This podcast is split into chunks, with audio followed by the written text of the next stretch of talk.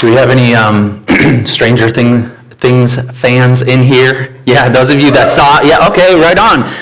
Those of you that saw the graphic, you're like, oh, no way, you've watched this? This is, we're going to talk about it at church?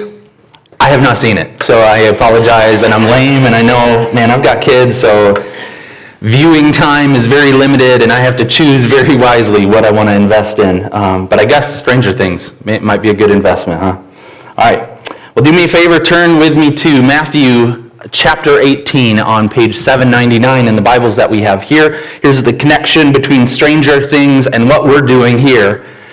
The kingdom of God when Jesus teaches the parables about what it's like to be a recipient and a member of the kingdom of God, a lot of times it's the exact opposite from what we would expect. It's upside down from the worldview and the way of thinking that feels normal and natural. And so Jesus, over and over again, is showing us that the way of the kingdom is counterintuitive. And we're looking then at, the, at a handful of different parables, and we're, we're noticing as he teaches on the kingdom of God, he's teaching us something that's very important for us, but it might feel wonky. It might feel like this isn't what I expected. And so we're asking, asking God for help even as we do this. Well, um, Matthew 18, it's a section on relationships within the kingdom. So let's go ahead and read, starting in verse 21 all the way to the end of 18. We'll pray, and then after that, we'll get to work. Then Peter came to Jesus and he asked, Lord, how many times shall I forgive my brother or sister who sins against me? Up to seven times? Jesus answered, I tell you not seven times, but seventy seven times. Therefore, the kingdom of heaven is like a king who wanted to settle accounts with his servants. As he began the settlement, a man who owed him 10,000 bags of gold was brought to him. Since he was not able to pay, the master ordered that he and his wife and his children and all that he had be sold to repay the debt. At this, the servant fell on his knees before him. Be patient with me, he begged, and I will pay back everything.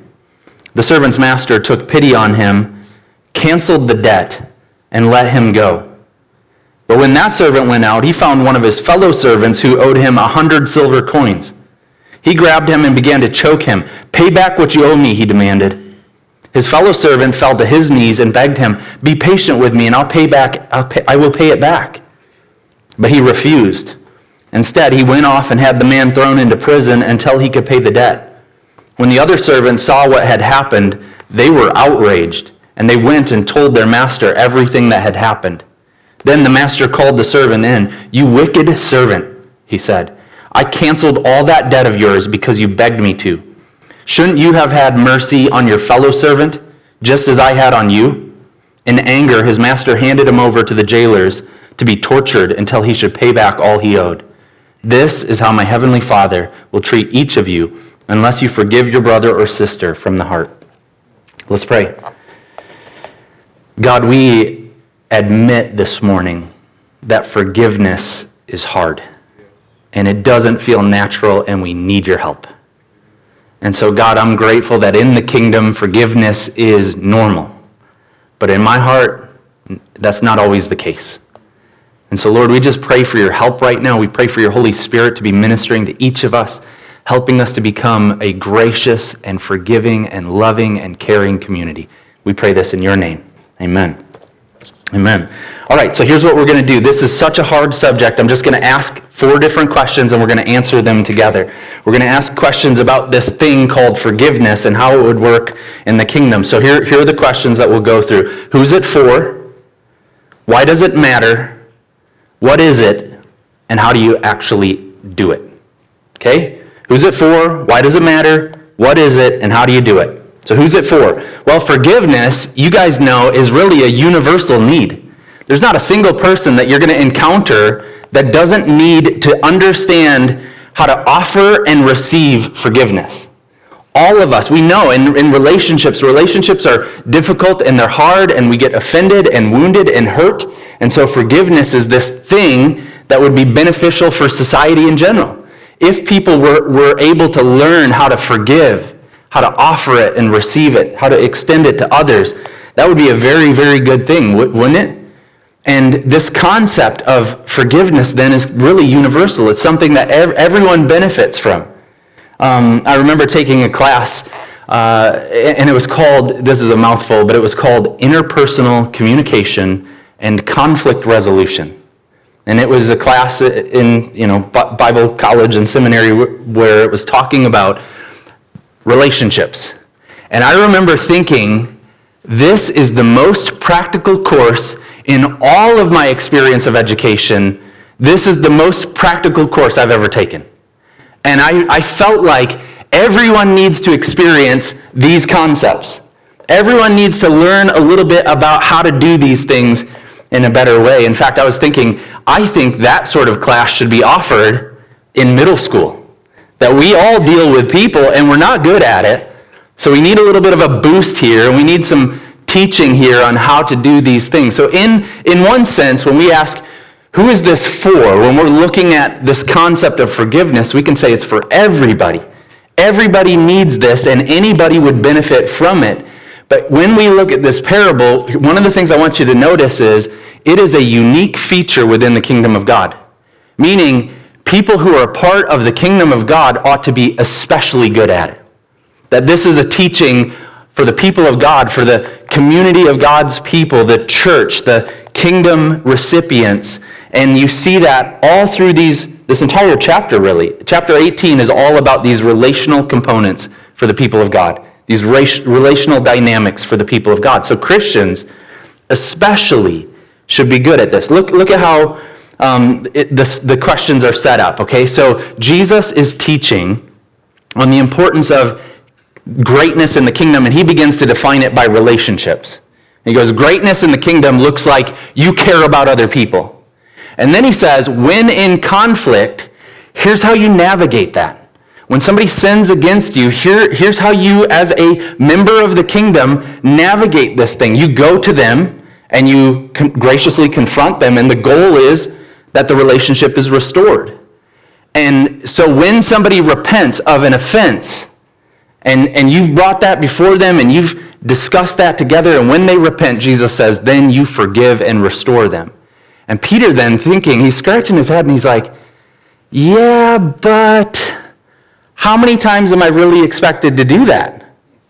Do I do that? You know, I'm, I'm ha- okay. You want me to do that? I'm happy to try it once, maybe twice. In fact, popular teaching back then was three times. That was pretty extravagant. If somebody kept repeat offending three times, is what the rabbi said. Okay, a- after that, you're you're off the hook. So Peter's going, okay, Jesus, you're you're a little bit different than all these other rabbis. So what's your number? I mean, is it seven? And I'm sure he's just throwing out this kind of ridiculous number like, am I supposed to forgive somebody seven times? Look at verse 21. Lord, how many times shall I forgive my brother or sister who sins against me? Up to seven times? And Jesus says in verse 23, he, he, or he goes on to say, he says, um, not seven, but 77 times. Right? And now all of a sudden, we're just in a different, we're in a different category here. Jesus is teaching on forgiveness, and he's saying to forgive in the kingdom is going to be something that just blows you away. It's not something you're going to be able to quantify and set a limit on. And he's teaching then that this is about relationships within the kingdom. If, if a brother or sister, if somebody in the church offends you, and you work through that, and there's, there's repentance and, and, and there's restoration, and then they do the same thing again, Jesus is saying, you just keep on doing this thing. And then he tells a parable, so we understand that he's talking about these relationships. Verse 23 Therefore, the kingdom of heaven is like, and he begins to explain this thing. So here's what he's doing he's telling us how forgiveness works in this community. He's telling us that as Christians, forgiveness is relevant for everybody that you're ever going to encounter, but Christians especially ought to be able to look at one another, and when we offend one another, we're able to both offer and receive forgiveness. And it makes our community beautiful.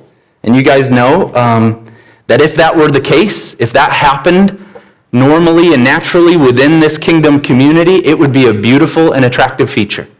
If, if relationships were marked by mercy and kindness and grace, and where we could freely offer forgiveness to one another, that would be a beautiful thing. That's what we're after. So, as a church, we talk a lot about the relational beauty that we're after. We don't just want to create programs and do ministry. We want to create a culture where the relationships within here, the friendships that you develop, the, the family that you are doing life together with on mission, that there's a beauty about how we handle each other. And we also know Jesus is teaching an ideal, right? This is how it ought to be. This is how it should be. This is what we're aiming for. But oftentimes, it's not the case, right? That in the church and in church in general, Christians can be mean spirited and harsh and critical and demeaning and unforgiving. And so Jesus is reminding us here this is for Christians, and we need to figure this thing out. So if you're, if you're not a Christian, this is exciting because you get to listen in and go, here's something they're not good at. But we're just going to be honest and go, we're, we're striving for this. We want to be a beautiful community where the relationships are healthy and happy and joy filled, where we are merciful to one another. So that's who it's for. It's for everyone, but it's especially for us. Secondly, why does it matter? Why does forgiveness matter? Now, on just a pragmatic level, you should be able to walk out of here and go, forgiveness is a good idea. It would be better for me if I did that a little bit more. In fact, studies have shown that to forgive other people actually makes you healthier. I'm going to read just a little bit from a thing called the Stanford Forgiveness Project, and this is what they came up with. So, you know, they're, they're doing research, and this is their conclusion. This is not biblical, this is just common sense. And they said, although the act may not come naturally to us, research has shown that learning to forgive lessens the amount of hurt, anger, stress, and depression people experience. People who want to learn, people who, who learn to forgive also become more hopeful, optimistic, and compassionate. Forgiveness also has physical health benefits. People who learn to forgive report significantly fewer symptoms of stress, such as backache, muscle tension, dizziness, headaches, and upset stomachs. In addition, people report improvements in appetite, sleep patterns, energy, and general well being. Stanford Forgiveness Project says all of that. So here's what we can take away then. This stuff matters, and to even pursue it would be a good thing for anybody. To pursue this thing would make us healthier. I mean, how many of us would love for our stress levels to be reduced? Would love for back pain and, and these muscle tensions and all these different things to be in, improved? Forgiveness offers a way forward, and research even points in the direction that the Bible is suggesting. To be forgiving is a good, good thing. And so it matters. And to be forgiving helps you to be, it helps you to create this relational safety, right? If you are unforgiving, there's one of the things I was noticing this week. If you are unforgiving, it's ugly. If you're unforgiving, it makes relationships feel fragile and hostile. So when people come into contact with you, if you're known to be an unforgiving person, you're experienced as dangerous. Look at how the, how the story unfolds. When that servant gets released from his debt, he begs for mercy. Have mercy on me. I will pay it all back. And the king grants him pardon. He clears his debt. He takes pity on him. He lets him go free. And what does he do? He goes and he finds somebody else who owes him, who owes him a much significantly less amount. And he begins to choke him. Look at verse 28. He grabbed him and he began to choke him. When we are unforgiving, we become ugly in the way that we relate to other people. We can even be hostile. And some of us would, you know, we, we get physically irritated by people if we're unforgiving. And maybe, we, you know, some of us, we, we would physically do something to people. Oftentimes it's, it's subtle, though. We want to verbally harm people. And we want to silently assassinate them with things like gossip and slander. But, but when we are unforgiving, it is, it's ugly. So, so it matters, doesn't it? It matters deeply that we would pursue forgiveness because none of us wake up in the morning and go, I can't wait to be a jerk face today. Right? I can't wait to treat people in a way that's hostile. I can't wait for people to have to kind of tiptoe around me because they're so nervous that they might offend me and I might harm them. Most of us aren't thinking that way. But that's ugly. And, and what do the other servants do when they see how all of this unfolds? Verse 31 when the other servants saw what happened, they were outraged. They look at how this forgiven individual handles other people and it is outrageous. It offends them. We were, we were at a, an event several months ago, and after the, the event was over, a bunch of us were kind of marching out into the parking lot, and um, it was dark out, and I remember seeing a couple, and they were maybe 20 yards away or something like that, but they were, they were having a disagreement. And uh, there was a security guard there, and so I'm marching out to get my car, and then to come back and pick Ashley up, and, and I see this like this hostility in the way that they're treating one another. And then I see the guy, I don't, it was dark out there, so I couldn't really tell what happened, but a cell phone flew on the ground and he just marches off. And I remember feeling outraged by that. And, and just feeling like, this is not okay. I don't know what's going on with this couple. I don't know what's going on with this guy, but to see him behave in that way is outrageous. And it, it made me irritated and I wish that I would have, you know, put a cape on and swooped in and like done something about it like I would do with my kids. Like, you pick that thing up, you go apologize to her. But I didn't do any of that. I just revised it as I thought back on it. But here's the, here's the reality. A lot of us, man, when, when we're unforgiving, other people take note of that. And here's how it feels to them.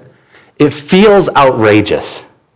There's something about if we're not willing to be merciful with other people, especially as Christians, there's something about that that just feels off. And we want to come in like a dad and say, You pick that thing up and you go forgive that person and let's make things right here. But listen, I hope that you evaluate your own heart and the experience that people would have with you and that they're not feeling that way about you. That they don't feel like you're dangerous and hostile, but they feel that you're merciful and caring. So it's important. It's important because we want relationships to be beautiful. It's important because Jesus begins to elevate this mercy and the willingness to offer it to other people really as a way to evaluate your own heart. In fact, let's look at verses 32 to 35. This is the end of, of the parable, and this is how Jesus concludes his teaching on this thing. He's saying that after this man doesn't forgive another person, he's brought back before the king, and in verse 32 it says, You wicked servant. I canceled all that debt of yours because you begged me to. Shouldn't you have had mercy on your fellow servants as I had on you? In anger, his master handed him over to the jailers to be tortured until he should pay back all he owed. And Jesus puts a fine point on this teaching. And he says in verse 35 This is how my heavenly Father will treat each of you unless you forgive your brother or sister from the heart. I like to qualify a lot of things in the Bible because it makes it easier. If I can explain, here's what Jesus really meant. He's not really telling us that we have to forgive, and we can just try to make sense of it. You take the edge off of it. But what is Jesus saying? He is saying that if we are unforgiving, we are missing something here. Right? If we're unforgiving with one another on that horizontal level, then there's something broken or off in the way that we are experiencing the mercy of God. And he just says it very boldly this is how my heavenly Father will treat each of you unless you forgive your brother or sister from the heart. So, forgiveness is obviously, in the mind of Jesus, a very big deal. If we want to be sincere in our claims that we know a merciful God, it ought to show up in the way that we treat other people with mercy. Our relationships should be kind of a proving ground of that reality that we're forgiven people and we're learning how to offer mercy and forgiveness to other people. It really is just this fruit. It's revealing this fruit about our lives. And the fruit doesn't, so it's, to me, it kind of sounded like Jesus was saying, in order to be saved or forgiven by God, you have to forgive, almost like there's a work to be done to get that salvation. But we know that's not how Jesus teaches. It's a fruit, it's something that reveals the reality. So my parents had an, an, apple tree while, while we were growing up, and every year you'd go out there, there were all these eh, you know, apples on the ground and apples in the tree. But one year it just didn't have any apples. And you, eh, at that point you're able to say, this tree isn't an apple tree because of the fruit. But if the fruit's not there, there's something wrong with the tree. And so, Christians, if we look at, you know, if we say, hey, I'm a follower of God, I've been, I've experienced the mercy of God, but if there's no fruit of mercy flowing to other people in our relationships, there's something wrong there. There's something that's off there. There's something that's unhealthy there. So, why does it matter? It matters because Jesus elevates it to the standard of you evaluate your experience of God based off of whether or not you're actually doing this. All right, what does it look like? What does it look like to forgive? What does it look like for us? How can we work on something that looks a little and feels a little bit more like a definition? And the first thing I want to show you is that forgiveness, according to the kingdom, is extravagant. I mean, forgiveness, he begins to, to I'm terrible with numbers. Like, I'm not a math dude at all. I struggled to, to get the uh, requirements done I had to get done in math. But Jesus begins to deal with numbers in a way I like, where they're just kind of, he's just throwing out these numbers, and you're like, I can't do the math here, and I'm not supposed to. Perfect. This is my kind of equation. Jesus says not seven times, but 77 times. And so if you're doing the math, you're trying to figure out, is that four, you know, if he, so you're, you're trying to figure out, okay, sometimes he says seven times seven, you're doing the math there. Then in the, in the parable, what does he do when he's describing the debt? He says uh, in verses 23 and 24, the kingdom of heaven is like a king who wanted to settle accounts with his servants. As he began the settlement, a man who owed him 10,000 bags of gold was brought to him. Now, here's what's fascinating about the math here. The words there that say 10,000 bags of gold, how we have it in English, there, there were unique words in their culture back then. The word bags of gold is actually the word talent. And talent is 75 to 100 pounds of precious metal. It's this huge weight of gold or silver.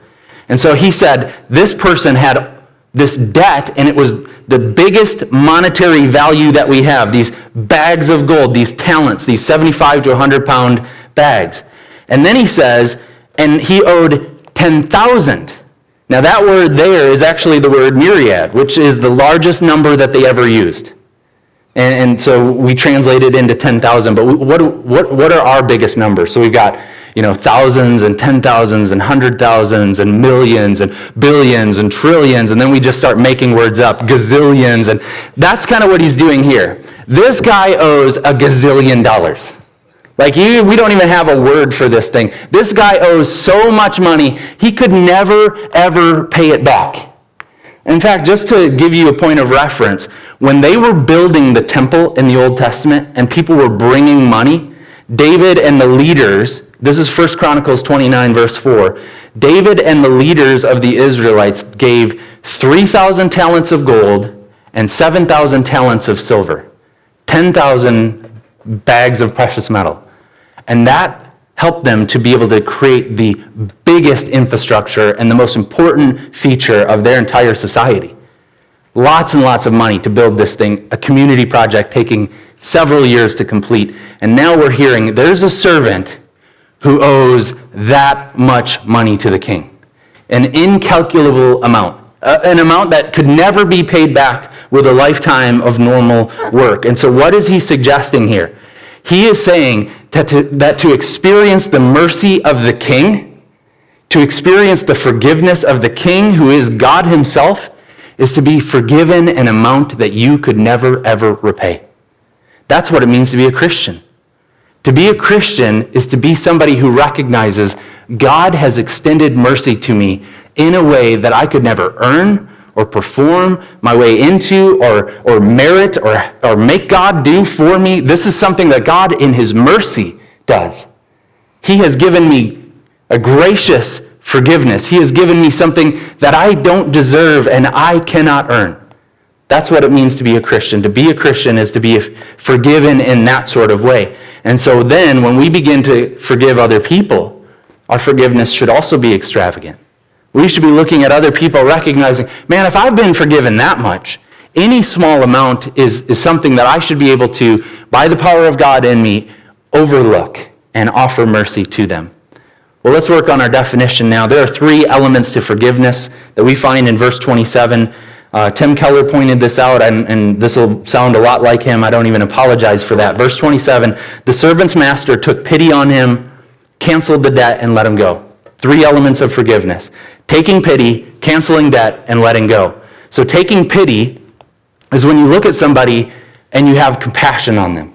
Your heart goes out to them. You identify with them. You look at them and you go, I think I kind of, I can at least relate to why you did what you did. Jeff, one of the dudes in my small group, he always says this everyone's just trying to, just trying to get by.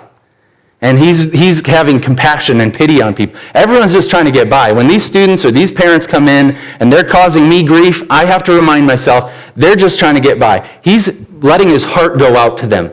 He's having compassion on them. Now, the opposite of that is when you begin to villainize people. Instead of allowing your heart to connect with them and try to relate to them in that way, you begin to treat them as if they're the enemy. And anything that you do, you begin to define them according to those activities that are hurting to you. So, uh, think about your sports team. When somebody on your sports team does something that is a little bit shady, that is lacking in sportsmanship, what do you do? You excuse them. They're just very competitive. And they, you know, this is this is you, you excuse them. But what happens when the opposing team does something similar? You villainize them. That person is a thug. This is how they behave. This is wrong. We do that in our relationships all the time. If, if, if we're looking at somebody, we either can let our hearts go out with compassion to them and we can begin to try to understand and, and, and relate to them, or we villainize them and we say, This is just who they are. They're shady, they're hurtful, they're dangerous. And then we begin to treat them accordingly. One professor from Princeton, Miroslav Volf, he puts it like this Forgiveness flounders because I exclude my enemy from the community of humanity, and I exclude myself from the community of sinners.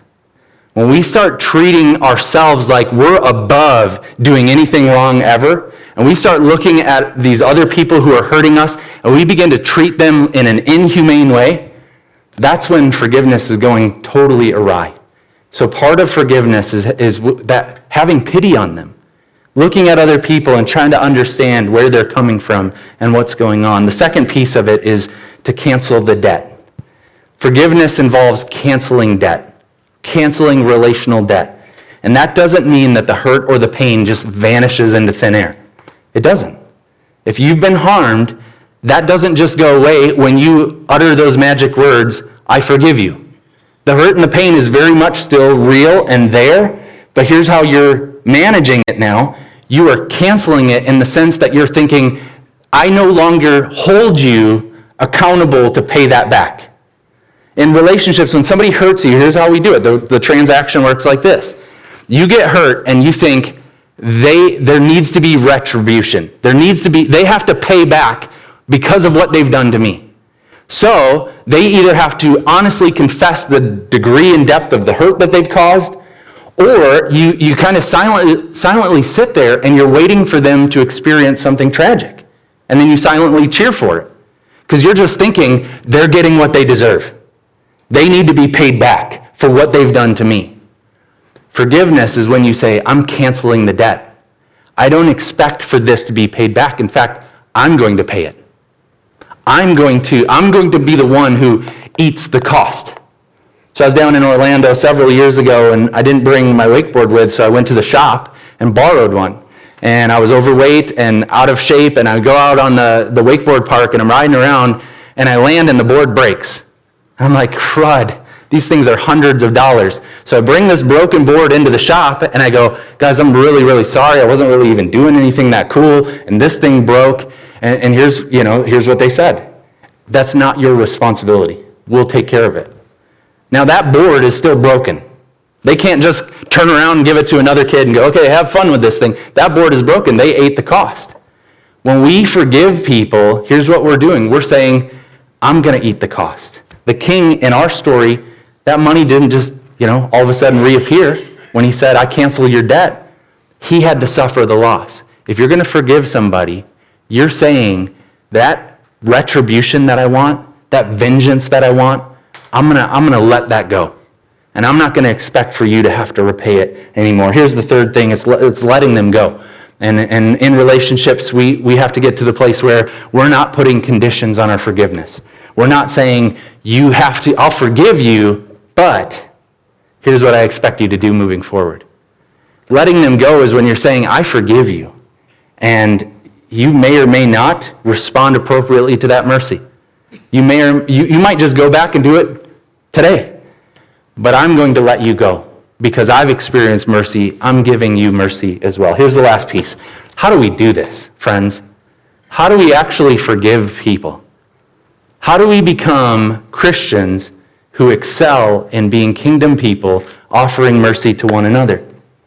And I was challenged this week. I learned some new things this week as I was looking through this. I used to say, forgiven people forgive people. And if you want somebody to be forgiving, the task is to help them understand how much they've been forgiven. And then it's kind of like automatic because if you recognize what God has done for you, then it's going to begin to show up in how you treat other people. But look, the parable says the exact opposite thing. It is possible to be forgiven an amount that you can't even number and still be unforgiving to other people. Isn't it? And you have relate you could probably think about relationships and maybe it's even you. You know, I'm a very forgiven person. I understand my salvation. I just struggle with helping anyone else experience that mercy. We, we know that it doesn't just work automatically. So how do we do this? How do we become forgiving people? And I think it's a matter of accessing the power of God. Uh, Ash's car, when we first picked it up, um, we were all excited about it. It was the newest car we've ever purchased and has all these cool features in there. And we drive it off the lot. And then she listens to sports talk and you know AM radio so she can listen to Cubs games. And we turn the AM radio on and it doesn't work. I'm like, oh my goodness. So I bring it into a dealership and I say, hey, can you guys look at this thing? We really want the AM radio. I mean, if we're going to have a nice car like this, we want the features, you know, to work. And so they begin looking through it and they come back and they say, we think it's your antenna.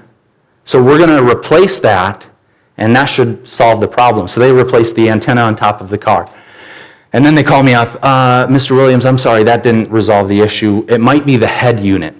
We might, the, you know, on your radio, there's a computer inside of it, and maybe they're not communicating with one another. So we're going to reprogram that thing. We might have to purchase a new one, but we're going to get this dealt with. And so they work on that, and they go, actually, we tested it, and the head unit's fine as well. So the antenna's fine, and the head unit's fine.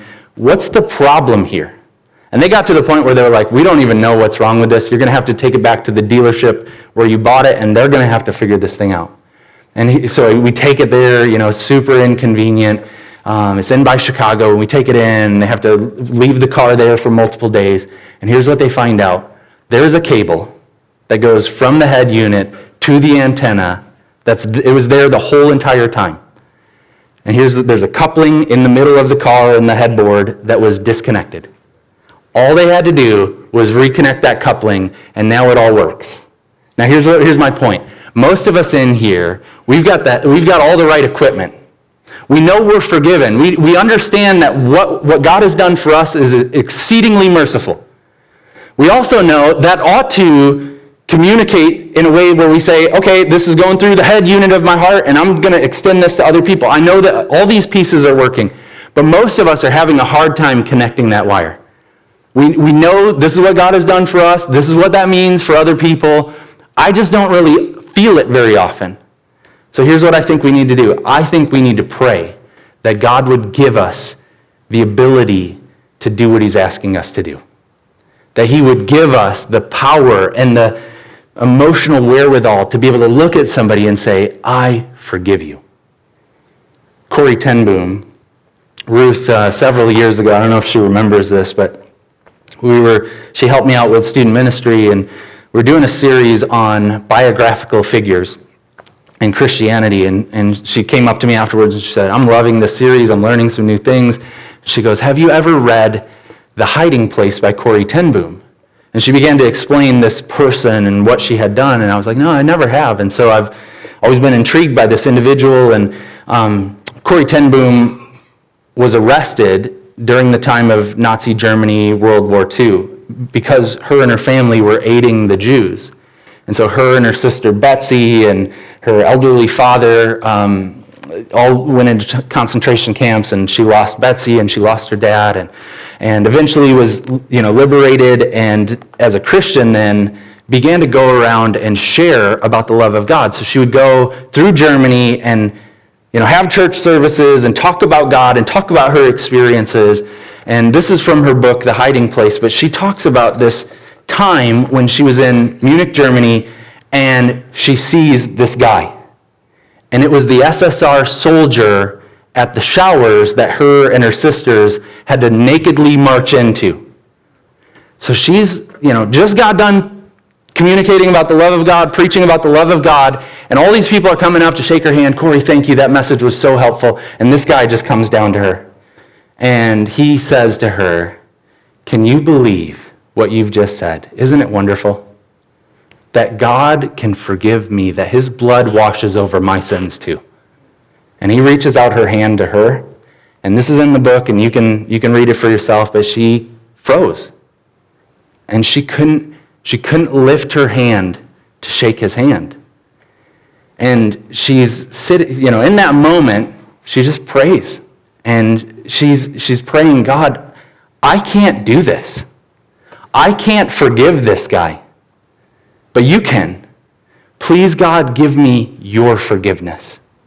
And she lifts her hand and grabs his hand, and she describes it in this way. She said, I felt like power like a charge was going through my shoulder, down my arm, into this man's hand. And I felt my heart warm to this man in a profound way that she's struggling to even describe. She's saying, all of a sudden, my heart is overwhelmed with love for this guy. Here's what she says. We can put it up on the screen here. So I discovered that it is not our forgiveness, it's not on our forgiveness any more than on our goodness that the world's healing hinges, but on Him. When He tells us to love our enemies, he gives us, along with the command, the love itself. We need to be forgiving people, and we can't do it. As kingdom individuals, we've been forgiven an exorbitant amount. And God is saying that should show up in your normal relationships. And the truth is, we can't do it. But God through us can. God can give us the ability to look on other people and love them and be merciful to them. And so we need to ask for his help. So I'm going to invite the band to come, and we're going to do one more song, and, and then we'll peace out. But we need, to, um, we need to just take a moment and pray and ask that God would give us the power to do what He's asking us to do. So, would you bow with me, please? Let's do it this way. Why don't you go ahead and stand up if you're able and willing? We'll pray as we stand. And while we pray, I wonder if there are relationships that we need to apply this to. That there are people who need our forgiveness. There's hurt and pain, and those are real things, and that's not going away, but we need to be able to look at them and say, because God has been so merciful to me, I'm praying that He would help me to extend that mercy to you. I forgive you. Let's pray. God, Man, relationships, they are so, so, so important. And as a church, we continue to acknowledge that. I mean, if that could be our legacy, that we would have a beautiful gospel culture, if that could be something that we're known for, even if it means that we're not good at other things, but we're paying attention to this, Lord, that would make me incredibly happy. And God, we need your help to forgive people. We can be so petty. We can have little things happen that just eat at us, and then we continue to hold on to it. And we allow it to shape the way that we think about those people and talk about them and, and the way that we hope that things go poorly for them. But God, you have been merciful to us while we were sinners, while we were enemies. You loved us and died for us so that we could be brought in and made family. So help us, God, with that power. Would you help us to love and be merciful and kind and generous and forgiving to other people. We pray in Jesus' name. Amen.